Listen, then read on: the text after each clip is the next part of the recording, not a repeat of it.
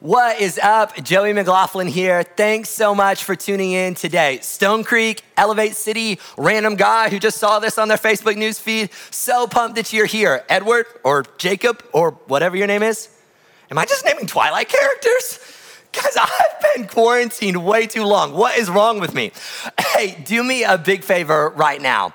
Share this stream. I know you may have already shared it once earlier in the service. That's great. Share this thing again. We are living in some crazy, unprecedented times. And I believe there is someone out there who you, not me, who you are connected to, who needs this word today, who needs this truth today.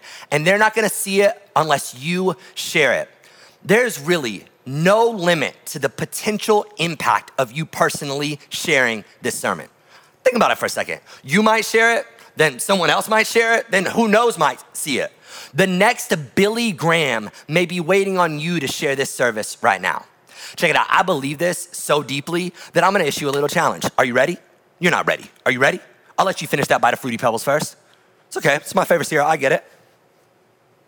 All right. You listening? If this sermon, if this stream gets shared 1,000 times, a thousand unique times, I will get a tattoo while I preach my next sermon.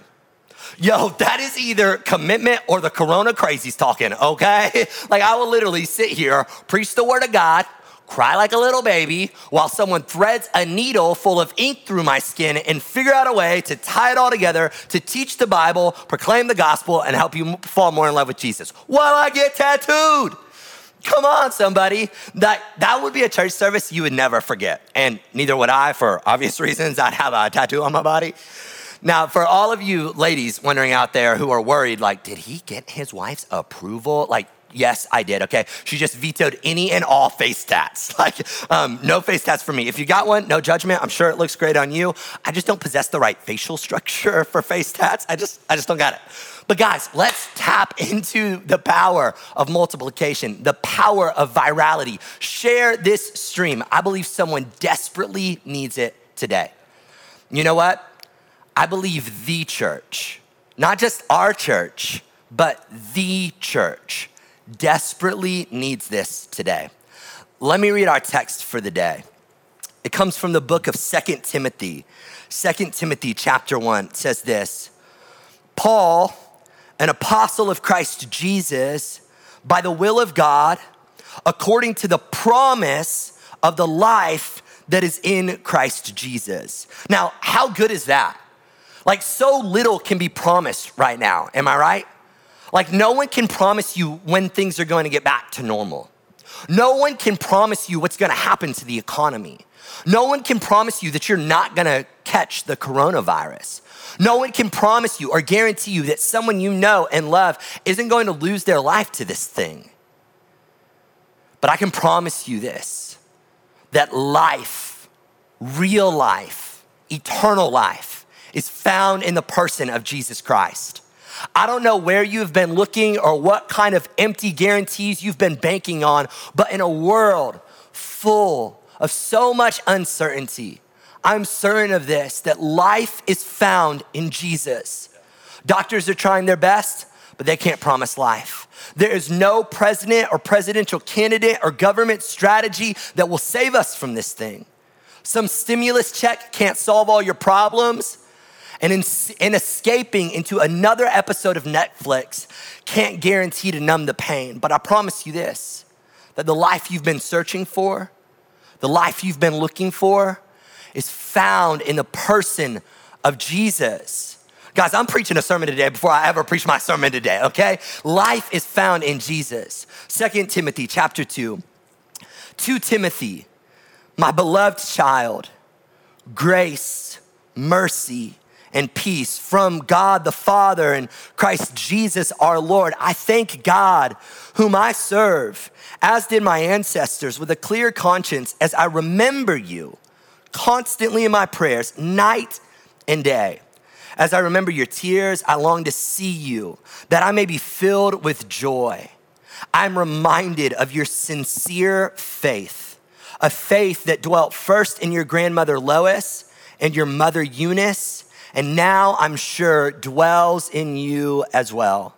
For this reason, I remind you to fan into flame the gift of God, which is in you through the laying on of my hands. For God gave us a spirit not of fear, but of power and love and self control.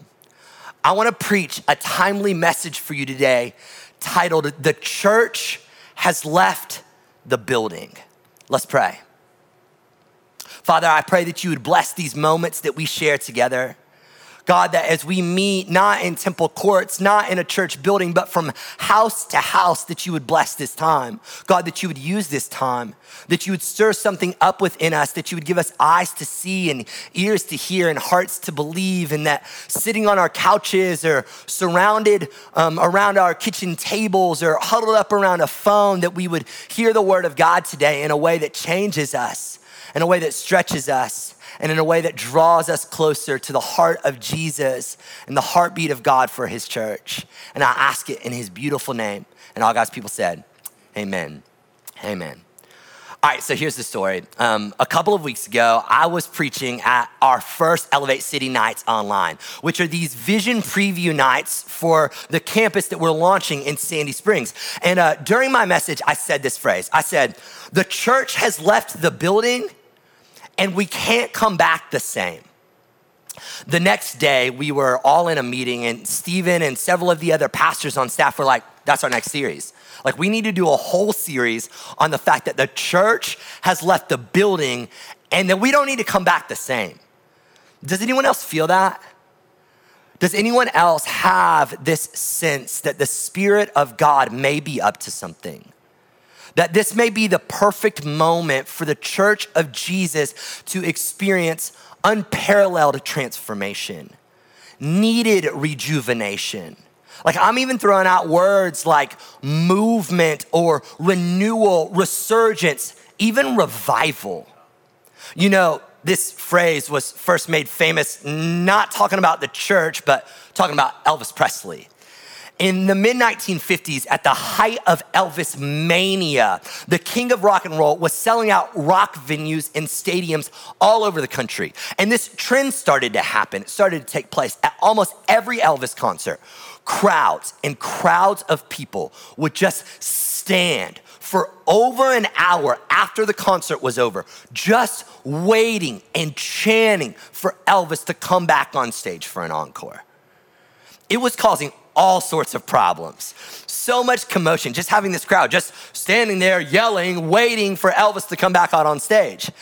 And then on December 15th, 1956, after Elvis had played a sold out show in Shreveport, Louisiana, where the same scene had occurred, after the show, everybody's standing there just waiting, chanting for Elvis to come back out on stage. Famed concert promoter Horace Logan, he grabs a microphone he gets up on stage and he says, All right, all right, Elvis has left the building.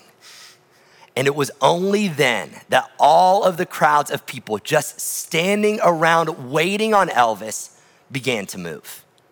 And I just wonder could it be that the church leaving the building is the very thing that can cause the church to move once again? Could us leaving the church building could us getting outside the walls of the church remind us of what the church is really supposed to be like in the first place? What if an empty building meant a more active church? Come on, we all know that the church was never supposed to be about a physical building. It's supposed to be about a spiritual kingdom. It's a movement. Ecclesia was the word, the called out ones, followers of the way, Church wasn't meant to be a place that you went, it was meant to be a people you were a part of, where the name of Jesus is elevated, where the ways of Jesus are practiced, and where the message of Jesus is boldly proclaimed. What if leaving the building was the beginning of a movement for the people of God? You know, some people say that the opposite is gonna take place. I was reading an article this week that was talking about the effects of the coronavirus and us not meeting together physically and the effect that that could have on the church eventually. Check it out. This is what this article said. This article said um, church services in much of the world are closed off to larger congregations, which may lead many to lose the habit of regular worship. This lack of continuity could be the death knell for the religious practice of some.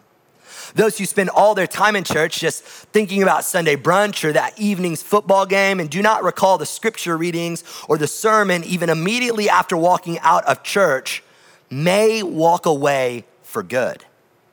It might force people to really ask some deeper spiritual questions. What is the church? And what is community? Are you asking yourself those questions? I think you should.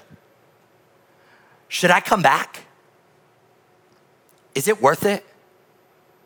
Is faith working?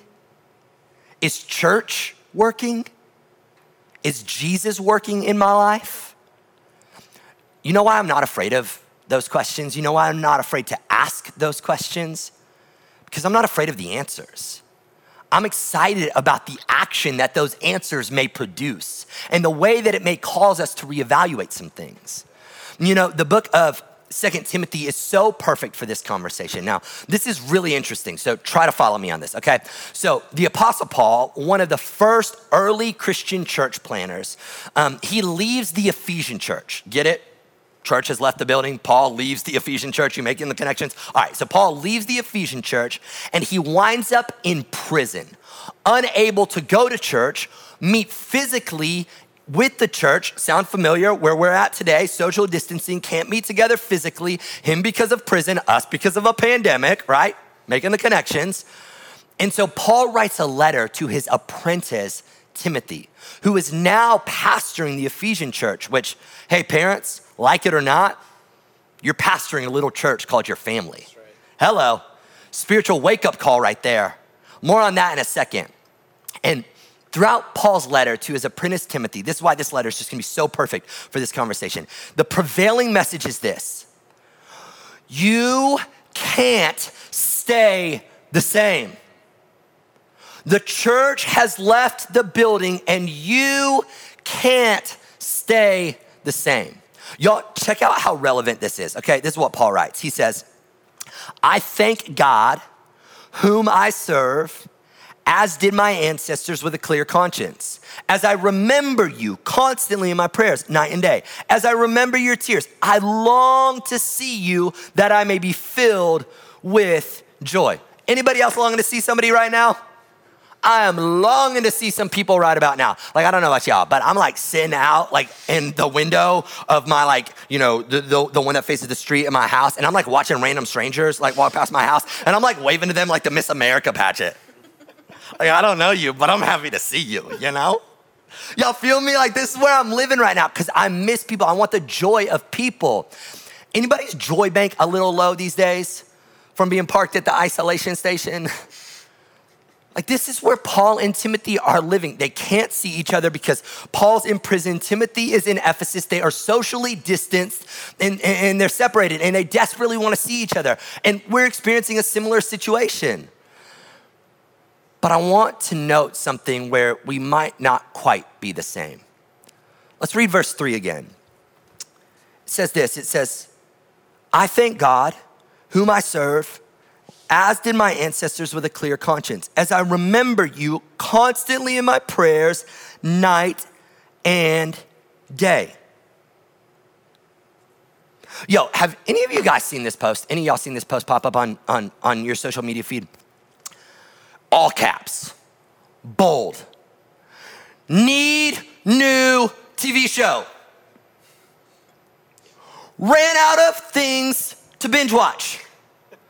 Please make recommendations. Any of y'all seen this this post pop up? All right, let's be real. Like this any of y'all posted this, okay? Like you've been the ones who have posted this, been like, I don't know what to watch. Please, somebody help me. All right, like, like, listen, I want you to know, I'm not trying to throw shade. This is a no judgment zone. Um, I watched Tiger King in a day too, okay? And uh, the Last Dance. The Michael Jordan documentary is seriously making me contemplate trying out for the Atlanta Hawks when this is all said and over. Um, be nice in the comment section, okay? Be nice in the comment section. But hey, can we just be real and say that one of the first things that needs to change for the church when we come back is how much we pray. there needs to be this seriousness about prayer, this focus on prayer that, if I'm being real, feels so lost on so many of us. We're more concerned with TV shows than we are prayer. It's just, it's mind blowing. But do you know the beauty of adversity is?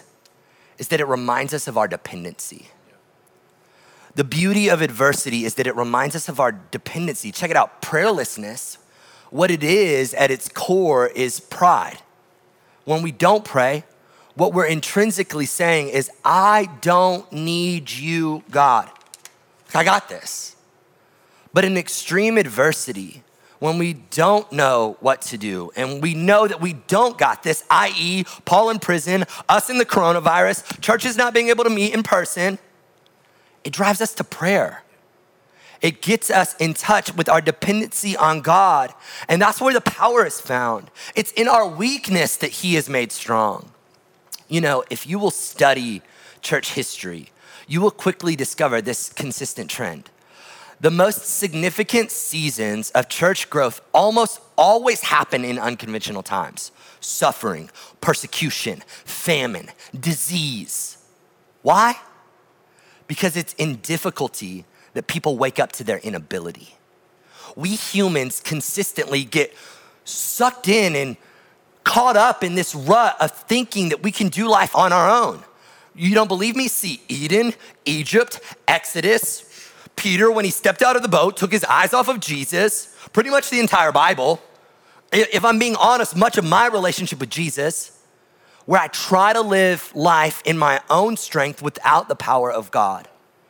But when true, extreme adversity hits, it has a way of waking us to our need for God, our need for His power, our need for His presence, and our need for His ways to the point that we begin to abandon our way of doing things, to the point that we begin to draw back near to God and He begins to bless His church once again. This is the reason that adversity unleashes revival. And I really believe this. Don't miss this that prayer is the fertilizer of revival. Prayer is the fertilizer of revival. Let me prove it to you. Book of Matthew, Matthew chapter 9. And Jesus went throughout all the cities and villages, teaching in their synagogues and proclaiming the gospel of the kingdom and healing every disease and every affliction.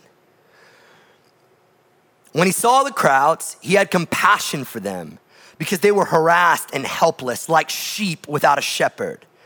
Then he said to his disciples, The harvest is plentiful, but the laborers are few. Therefore, pray earnestly to the Lord of the harvest to send out laborers into his harvest. Notice verse 38, right? Jesus heals every disease and every affliction, adversity. But then he says, What? The harvest is plentiful, opportunity. So pray earnestly. We have found ourselves in great adversity. I believe that it's great opportunity for us to pray earnestly for God to do something that's beyond what we could ever imagine.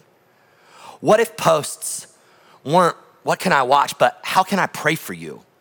What if we spent half the time praying that we did binging or zooming or whatever?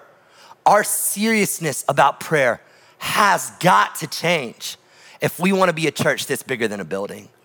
We've got to start to be a church that prays like we mean it. Like, this is why we're praying at four o'clock every day. Four o'clock, from four to 404, the Atlanta area code. This is just the beginning. Prayer is paving the way for change, for breakthrough, for healing. And I want to challenge you pray as much as you watch TV this week. Listen, I know that that could feel like such a big starting place that it feels overwhelming that you do nothing, but but if taking baby steps into the pool isn't working to get a kid swimming, sometimes you just gotta throw them in the deep end. You know what I'm saying? Like that may be terrible parenting advice, but uh, I think that there's some spiritual truth to it. If, hey, you just pray for a minute a day and see how that goes, isn't actually causing your faith to catch on fire, maybe you need to start praying so much that your heart begins to change because you're just so wrapped up in it. You pray and you pray and you pray and you pray like you've never prayed before. What if we came back as that kind of church who believed in the power of prayer? Check out this next part. It keeps going, keeps getting better. Verse five. Paul says, I'm reminded of your sincere faith, a faith that dwelt first in your grandmother Lois and your mother Eunice, and now I'm sure dwells in you as well. Hey, here's a way that I know that church needs to change when we come back. Parents, your passions are, passion, are passing to your kids, like it or not. Yeah. Your passions are passing to your kids, like it or not. You, you wanna know why someone cheers for the team that they do? Ask them. They'll go, My mom went there. My dad grew up a fan. You see what's happening there? And do you see what happened in Timothy? Faith is getting passed down. Are we doing a good job of passing down our faith to our kids? What kind of faith are you passing down to your kids? Paul says there was this sincere faith, this authentic faith, this genuine, this real faith. What words would someone remember about your faith? What will your mentor and your pastor and your coworkers and your friends and your kids remember about your faith? I remember your religious, automated, stagnant, boring, staying inside a building, hypocritical kind of faith? I can tell you this many of us need a faith that moves from sincerely to sincere. Like, y'all remember when you learned how to write letters when you were a little kid? Y'all remember this, right? This is the way that it would work is you'd learn how to structure the letter and it would be like, Dear Mima, right? Comma. That's how it always start. Dear Mima, comma. Go down the line, right? Mima, I want you to know, I think you're great, period. Your house smells really weird, period. Y'all know about that old people house smell, okay? Let's just be real, okay? But your lasagna is the best, period. Can't wait for more socks at Christmas, period. Sincerely, Dave, right? I don't know why Dave. Sincerely, Dave, right? This is how we would learn to write letters, right? Every letter that you learn to write, at the end you would write sincerely, sincerely, sincerely, sincerely. And the last thing that you were was what? Sincere. and I wonder, I just really wonder if many of us have gotten in the habit of practicing of a faith or doing church in a way that looks right but isn't actually sincere. Have you learned to have a sincerely faith that has no sincerity at all? We need real faith right now. Authentic faith, genuine Jesus following, a seriousness about God, a sincerity about the kingdom of God. A broken world doesn't need fake followers. Plastic belongs in the trash. Like while we're out of the building, let's just throw out every bit of plastic faith that we might have. Let's leave it there and begin to really wrestle with the things of God. Begin to really wrestle once again with who God is and who we are and what following Jesus really means for me and for my family and for my career and for my finances. Let's get a faith that weasels its way into every area of our life and into all of our conversations one that isn't religious but real, that isn't automated but that is activated, one that isn't passive but powerful. We need genuine, sincere, authentic faith. Can we come back with that? The world is tired of us selling them a show. They're tired of us selling them just another sermon and just another gimmick and just another series. What they need is real people, really following God, really in the trenches of life trying to live this thing out. All right, y'all, that was just that was just the appetizer, okay? I'm about to drop the main course on you. This is what Paul says. This is how he brings this letter to a close. He says, For this reason, I remind you to fan into flame the gift of God which is in you through the laying on of my hands. For God gave us a spirit not of fear, but of power, of love, and of self control. You know, I've been thinking a lot lately that everybody is all worried because the church has left the building, but nobody said a word when passion left the church. It's like obedience devotion to the scriptures, real mission, a seriousness about God, walked right out the door and nobody even noticed. We can't sit next to each other. Ah! Nobody's sharing the gospel though. Shh. Fan into flame the gift of God. Um, there's this passion that is supposed to be so connected to, to faith, this burning passion that is supposed to be there that feels so absent in so many of us, not just in our church services, but in our lives individually and the way that we talk about God and the way that we share about what's going on in our life. It just seems to be so missing. But the call is to fan into flame the gift of God. Hey, have you ever tried to start a fire? You ever tried to start a fire? You ever failed to try to start a fire? I've, I've, definitely made my mistakes of not being able to start a fire. Lost my man card, had to cut it up, shred it, you know. but but starting a fire is really interesting. And if you want to start a fire, um, you'll do whatever it takes to get that fire started, right? To, to fan it into flame. Like when you're desperate for a fire, you'll do some things to get that fire going. You'll do the air thing. You, uh, y'all ever seen that bellow thing? Y'all know what I'm talking about? Where people are just bellowing to get the fire going. You ever seen somebody like you're just shaking something, just like trying so hard? Anybody passed out trying to blow on a fire before? Or, or have you ever done this? You ever gone to like blow on a fire and you go, and then you breathe in all of the embers? You get it in you? You do all this stuff to try to get a fire started, don't you? To fan something into flame. You see, um, in the first century, um, fire building was something that was essential for them. It was, it was essential for them. They knew that they needed to fan things into flame because without a fire, they weren't going to be able to live. They weren't gonna be able to live. They needed a fire for food. They needed a fire for warmth. They needed a fire for protection. They needed a fire for all of these things. And so they knew that they would just keep a fire burning. And what Paul says to Timothy is, I would remind you to fan into flame. And that feels so real for him. But I wonder if some of us never knew that we were actually gonna have to fan the fire of our faith. Like you don't need to be reminded, but you need to be told for the first time that your faith will need fanning that this is gonna be a consistent thing. You're confused because the fire, the passion, the love, the urgency went out on your faith. But what you didn't realize is that the fire of your faith is always gonna go out if you don't keep fanning. If you don't keep fanning, they got this, they understood this. This was such common practice for them. You see, for us, like we press a button, we turn a knob, we strike a match, fire. It just happens instantly for us. And way too many of us think that faith works that way too.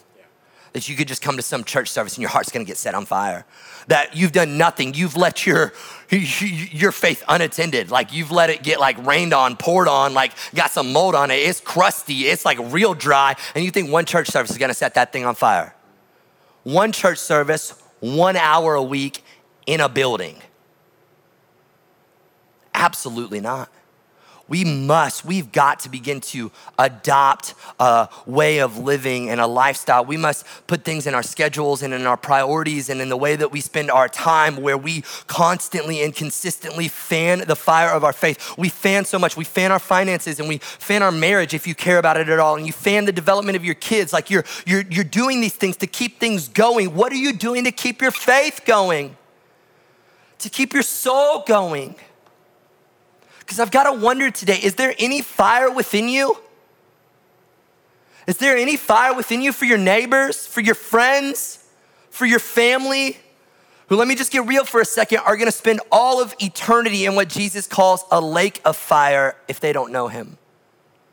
Hey, I'm gonna slow it down. Death is real. We are maybe as in touch with our mortality and the fragility of the human experience as we'll ever be. Kobe Bryant, Hall of Famer, elite athlete, fragile, check. Jack Welch, business guru, multi billionaire, fragile, check. Global pandemic, everybody's afraid, nobody's safe, fragile, check. Intrinsically, right now, we all know that this world is not as it should be and that death is real.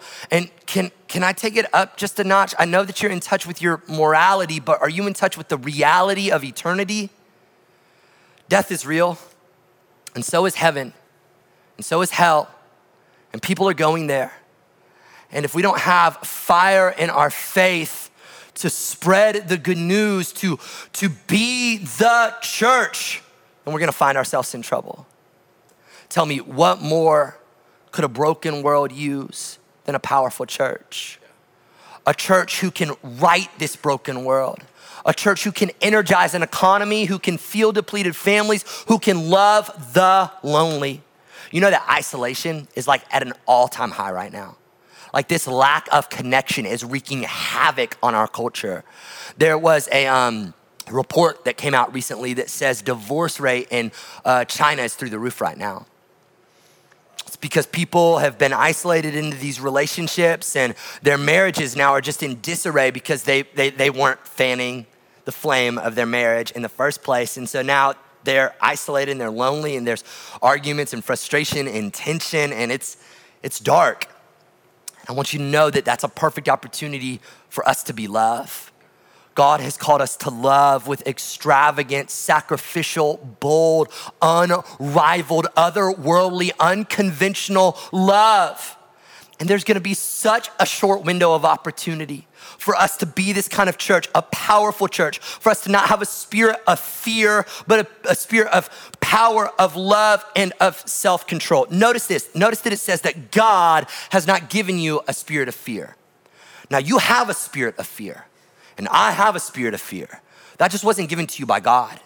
It was given to you by the world, it was given to you by the enemy, it was given to you by some lies that you've believed about culture and success. But God has given us a spirit of power, of love, and of self control to step into this moment right here, right now. Don't let fear win. Fan the flame of your faith and let it rise up. Let us leaving change us to the point that we can't come back the same. In um, 2009, I'll close with this. I took my first mission trip to Africa and uh, leaving the American church, seeing church around the world and seeing poverty and seeing real passion for God, seeing people pray for hours in a church service, seeing literally a church service being an all day affair, um, it, it changed me. It was in leaving that I was changed. I've never been the same. And I pray that the same is true for us. You know, at the top of my message today, I mentioned some articles that were raising the question whether this virus and social distancing and the church leaving the building would be the death of Christianity. But history teaches us a different lesson. History teaches us that it's foolish to write off religion um, in this book called The Everlasting Man, G.K. Chesterton, he talks about how shocking it was that after the age of enlightenment, there was followed this explosion of revival um, in the form of the, uh, the Orthodox movement and the French Catholic revival.